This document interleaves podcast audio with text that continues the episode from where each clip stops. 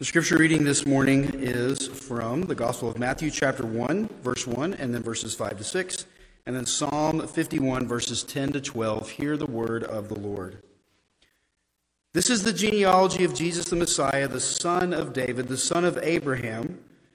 Salmon, the father of Boaz, whose father whose mother was Rahab, Boaz the father of Obed, whose mother was Ruth, Obed the father of Jesse, and Jesse the father of King David.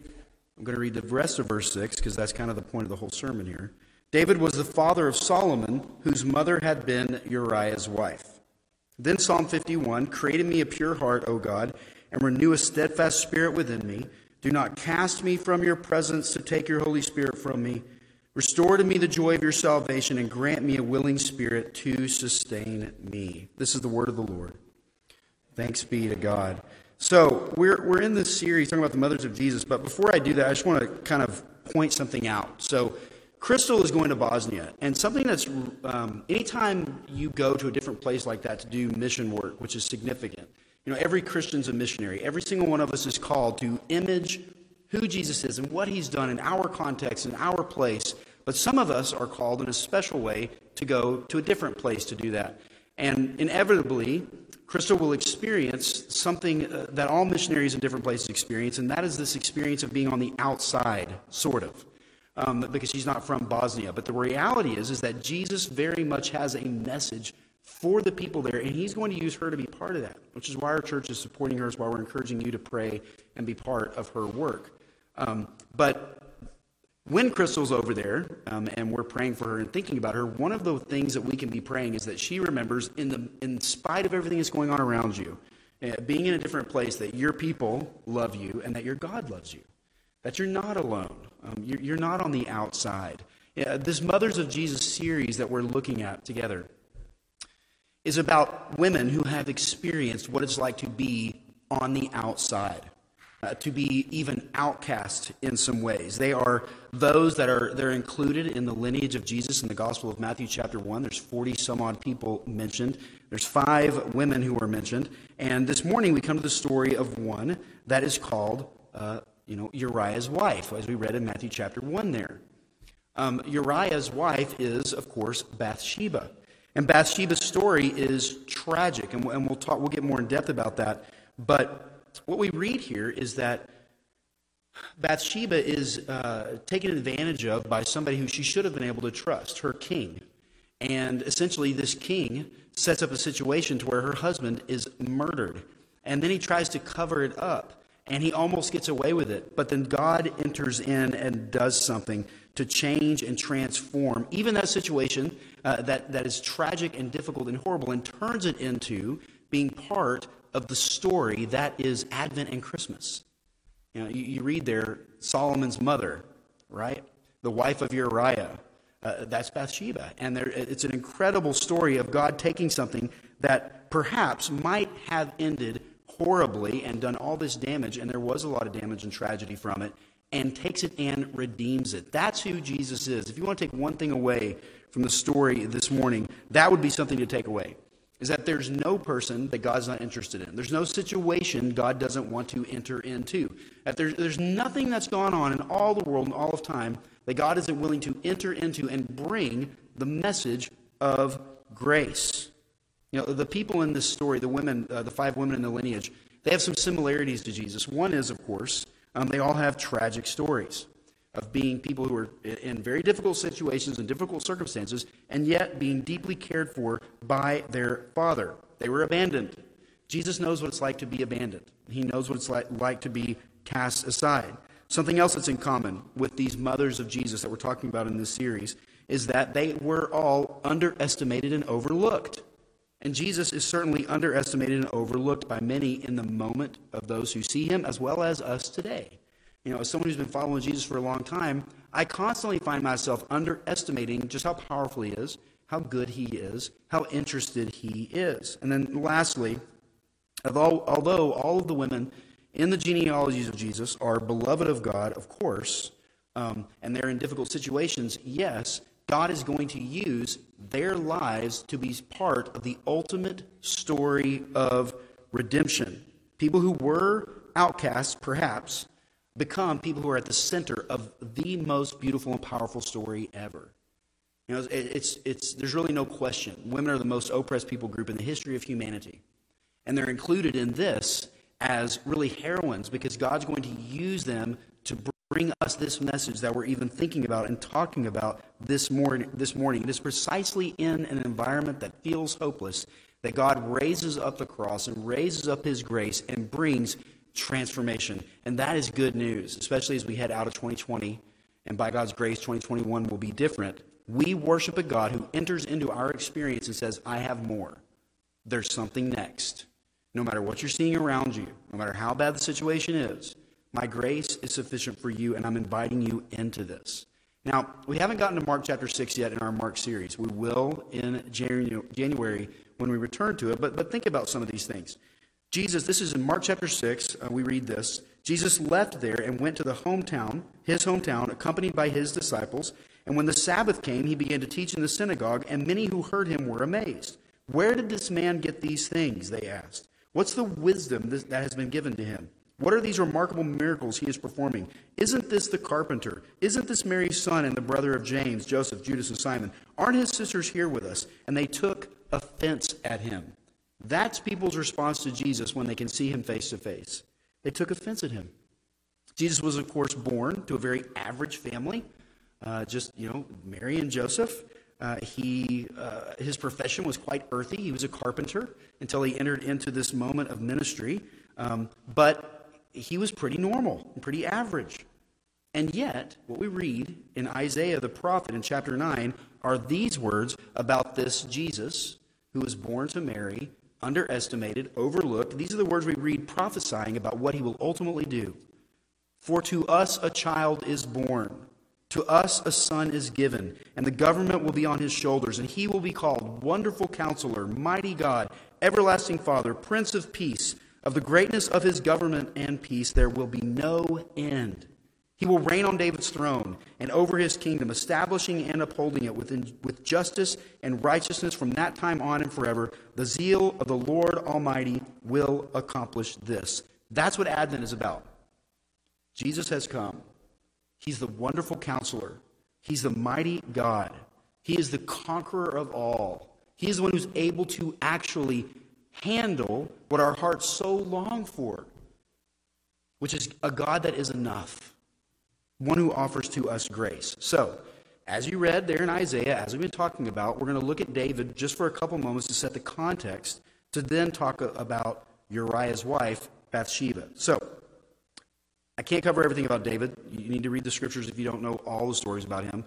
But let me just give you some things.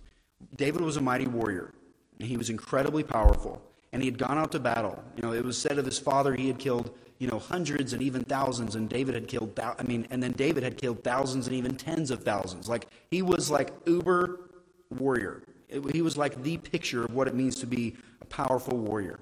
Eventually, David is uh, installed as king, and he's in his fortress, and there are still battles waging, and he would send his men out to fight these battles. And when his men are out fighting at one point, David is walking around in his kingdom and he sees this woman bathing, Bathsheba, and he takes a lot of interest in her. A lot of interest in her. She gets pregnant. And so David says, Okay, I've got to figure out what to do about this because this is incredibly dishonorable what I've done. For one of my men to be out fighting and for me to take advantage of this situation in my place of power and my authority, like, what am I going to do? I know what I'll do. What I'll do is when I'll make sure that Uriah comes home and, or you know, in his tent, and I'll make sure Bathsheba goes and spends the night with him, and tell him to drink and eat and be merry, to enjoy his wife, and um, and then you know, calendar stuff. This will all look fine.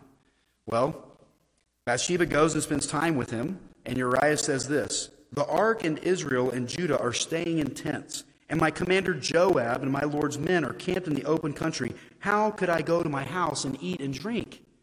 We're in battle. I can't do that. And so then David hears about this. He's like, okay, what else can I do? Because that plan did not work. I know. I will send um, Uriah to fight on the front lines in the most dangerous battle, and he'll get killed, and then I'll marry Bathsheba, and it'll still all work out. And so Joab, Uriah's commander, hears this, realizes this is uh, very out of character and not normal and not good, And he says, okay, I'm going to I'm gonna do some of this. I'm going to go ahead and send Uriah to battle. I'm going to send them with his protected men, and it'll be in a dangerous area, and he'll probably survive because these guys are awesome. Uriah does not survive. Uriah dies. Essentially, uh, David murdered him, is what happened. Okay? So then that all happens, and then uh, David's friend Nathan comes up to him. And this is in 2 Samuel chapter 12. And let me kind of read this to you. The Lord sent Nathan to David. When he came to him, he said, There were two men, he's telling the story. There were two men in a certain town, and one rich and the other poor. The rich man had a very large number of sheep and cattle, but the poor man had nothing except one little ewe lamb he had bought. He raised it, and it grew up with him and his children. This is like a beloved pet, right? It shared his food, drank from his cup, and even slept in his arms. It was even like a daughter to him. Now, a traveler came to the rich man, but the rich man refrained from taking one of his own sheep or cattle to prepare a meal for the traveler who had come to him. Instead, he took the ewe lamb that belonged to the poor man and prepared it for the one who had come to him. Well, Nathan's telling David this story, and David gets fired up. David burned with anger against the man and said to Nathan, As surely as the Lord lives, the man who did this deserves to die. He must pay for this lamb four times over because he did such a thing and had no pity. And then Nathan looks at him and says, You are the man. This story is about you. This is what you have done. So in that moment, David realizes he has a choice to either continue to cover it up or to face it. And that's why we read Psalm 51, where David eventually will pray, Create in me a clean heart, O God, renew a right spirit within me. Something changes in him to where he realizes, I can't keep the lies going. I can't keep the facade going. I can't keep trying to cover this up. It's getting worse and worse and worse, which is why God calls us to follow him. It's why, you know, this thing called sin, it's any want of conformity or transgression of the law of God, the confession tells us. What that means is, is that God's ways lead to life, and other ways lead to death. God doesn't give us commands and direction because he just wants to be a control freak. It's actually him saying, Look, I love you so much, I want to give you a path that leads to life. David chose a different path. So, what we're going to do this morning, it's really just kind of two points. But we're going to talk about what does it mean to be really allured to something? What was it that David was allured to? What are our hearts often allured to, and why? especially when those things are going to destroy us, as God the Father has told us they will do. If we are allured to things that God has said, these are not good for you. Like a parent who tells their child, don't drink the pine sol. I know it smells awesome. Do not drink the pine sol. It is not going to work out for you. That's not being a control freak. That's not wanting to have to call poison control, right? What are we allured to, and why are we allured to it? Now, when I think of being allured to things, one of the things that comes to my mind is dessert right? And you've been at dinner and you've had this incredible dinner and you're full, and the waiter or the waitress comes up and they say those words and you know they're coming. Would you like to have some dessert? And I, I kind of like, okay, do I want to do this? Do I want to do this? Do I want to do this? You know, you kind of battle. And, and getting dessert's not bad. Dessert's awesome. In fact, we had a staff lunch this week, kind of a Christmas lunch for our staff because I treasure them so much and they are incredible, the work they do in our church. And it happened as I was picking up their food. What did the woman ask me? But would you like some dessert? And I said, Yes, we're going to have some dessert. And we had some lovely dessert. You know, food's good, gluttony's not, right? Storytelling is good. Don't you love good stories? Lying is not. Feeling loved is good. Feeling appreciated is good. Feeling valued is good. Looking to other people by what they say and what they do and how they treat you to define for yourself who you are and how much you matter, that is not good. The only one who can handle that is God himself, which is what the story is about. David being allured not to the honor of men, not to protecting his reputation, not to protecting his kingdom, but being allured first to the life giver. What are we allured to and why? For something to be alluring means it has this sort of powerful, mysterious attraction to, you know, it's drawing our hearts out. And that can be different for different people. You know, there was a time where the biggest thing I was allured to was the largest Lego set you could buy me. That's typically not what I'm allured to now. Like our hearts change. Jeremiah says our hearts are deceitful above all things.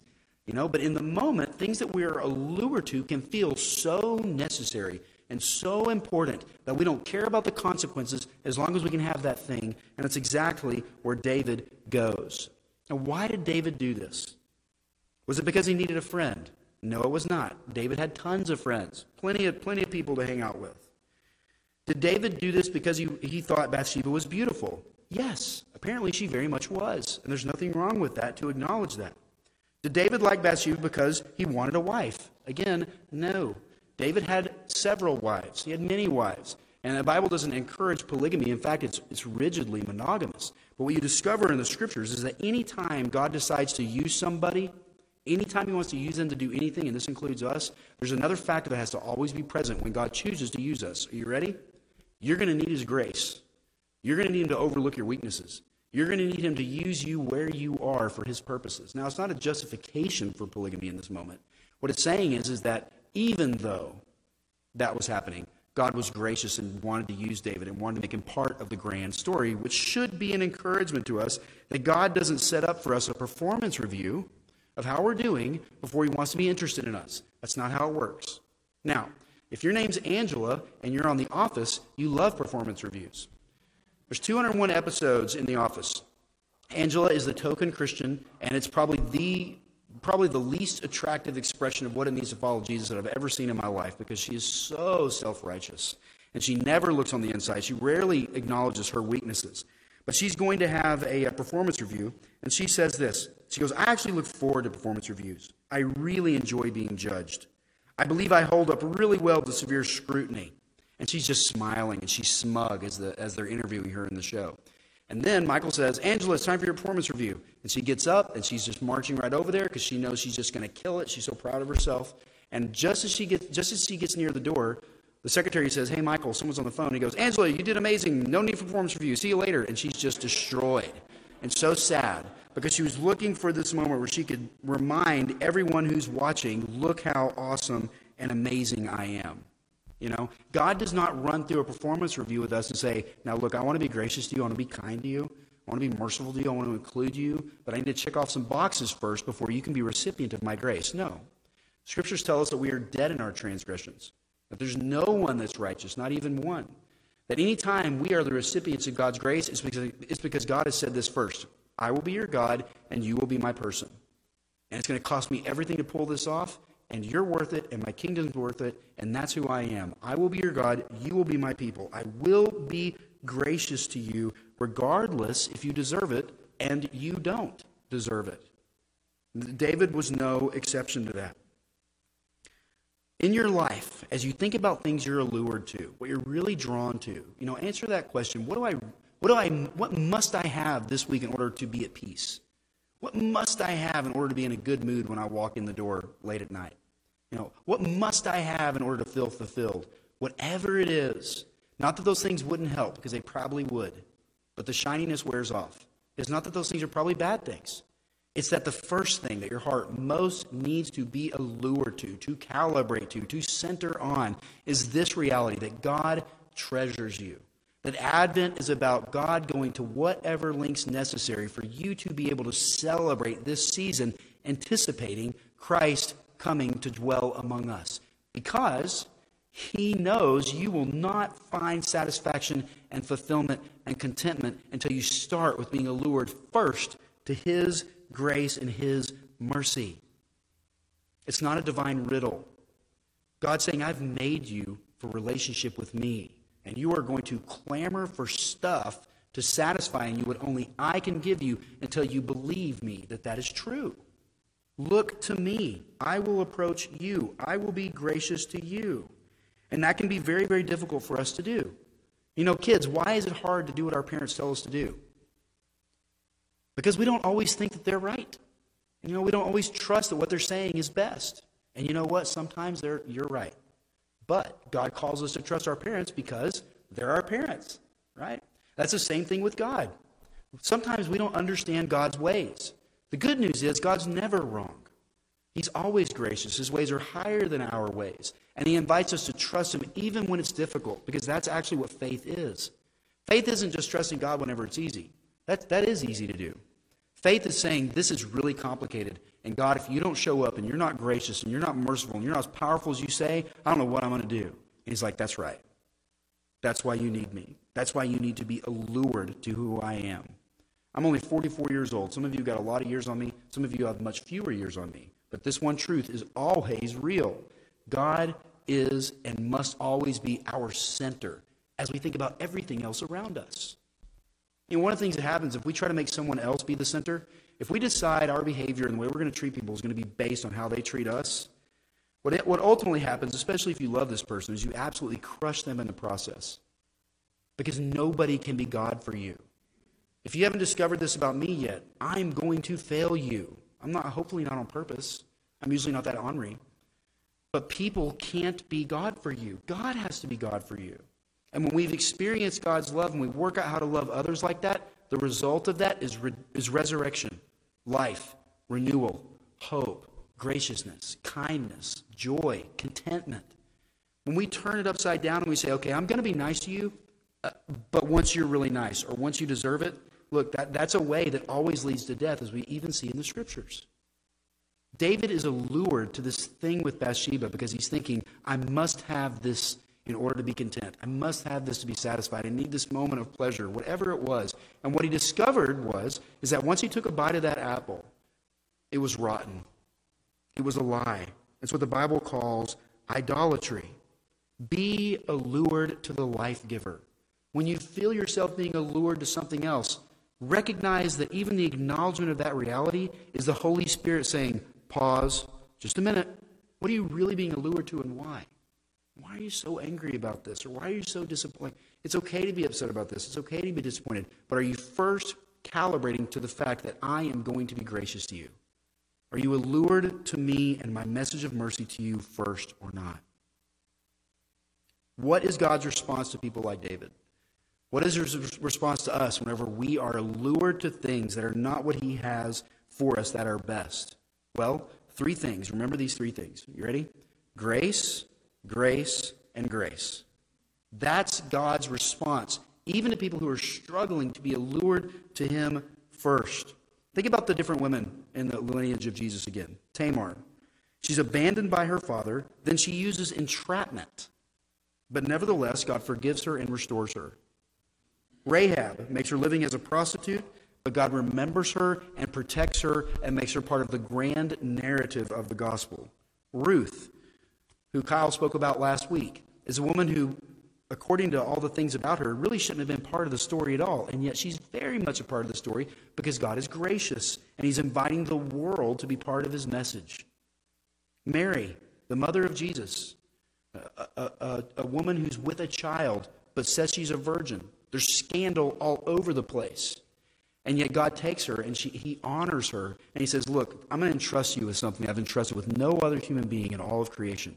I want you to nurse and care and tend to my son who's going to be born into the world. And as we read from Isaiah, is going to be the wonderful counselor, mighty God, Prince of Peace, the one who rules over all. I, w- I want you to trim his toenails and I want you to clean him and I want you to raise him and I want you to discipline him. He transforms Mary in that moment. And then, of course, we come to Bathsheba. And she is a victim, for sure, but she also participates in some ways.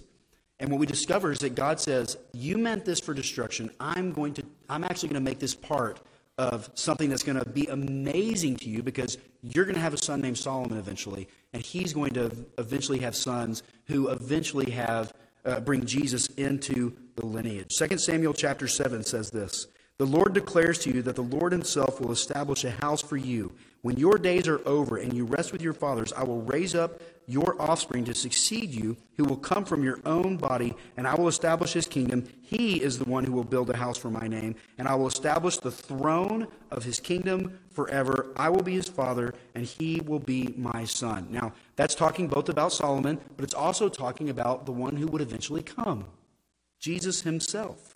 So, how do these promises connect with Uriah's wife? God's revealing a few things here. One is that God's grace is for people like Uriah's wife, like Bathsheba, even like David, like Tamar, like Ruth, like Rahab, like Mary, like Bathsheba. God's grace is for them. And, you know, if you were writing the story of the Bible, you might not pick those same people to be the recipients of God's grace. And we're reminded in that moment that here's God's good news for us there's no such thing as an unimportant, irredeemable, insignificant human being that He's made. God is invested in bringing his message to all who want to know him, to everyone. God cares for Bathsheba. Whereas David had essentially abandoned her and put her in an impossible situation, God is gracious to her and sustains her. The Lord includes her in this so that she would know that. You know, for us during the season of Advent, it's good for us to remember as we're probably, we've already spent a lot of time together with the whole pandemic thing, but as we spend more time in places with family perhaps, to know that God intends for us to receive His grace and then to express it towards others. That is His paradigm for life for us as a church. Receive God's grace and hack into learning how to express it towards others because when we do, the result is life and goodness.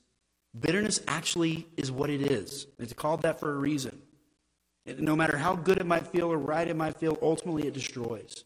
Being ungracious, even though someone may deserve it. Aren't you so glad God doesn't approach you with that same paradigm? I'll be as gracious as you as you deserve it.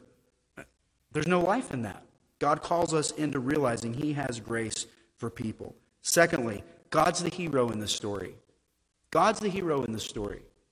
Despite David, uh, despite what happens with Bathsheba, despite all of the elements that are going on, David seeks to cover up his sin, and God says no. There's no power in covering up your sin. There's going to be power in you understanding how wrong this is, how much death it's brought, and that I have a better way, a way that leads to life. Be part of what I'm doing. David's life, you know, as cool as he was, and he had a lot of things going for him really strong, mighty warrior, king of everything, you know, in that time in Israel. Um, if you were into social media in uh, 1200 BC or whatever, you would have loved to have had him as a follower and be his follower because he has some crazy stories, right? That's who David is. He is the most unimpressive character in this entire story. God takes what we think matters and turns it upside down. The king becomes the villain in this story. And God, and God invites him to put his trust in something greater. So, God's grace is for everyone. God is the hero in this story. And then lastly, we learn that there is no mistake in our lives that God is not able to bring grace and redemption to. I, I'm hoping that none of you measure up to David's sin in regards to actual activity.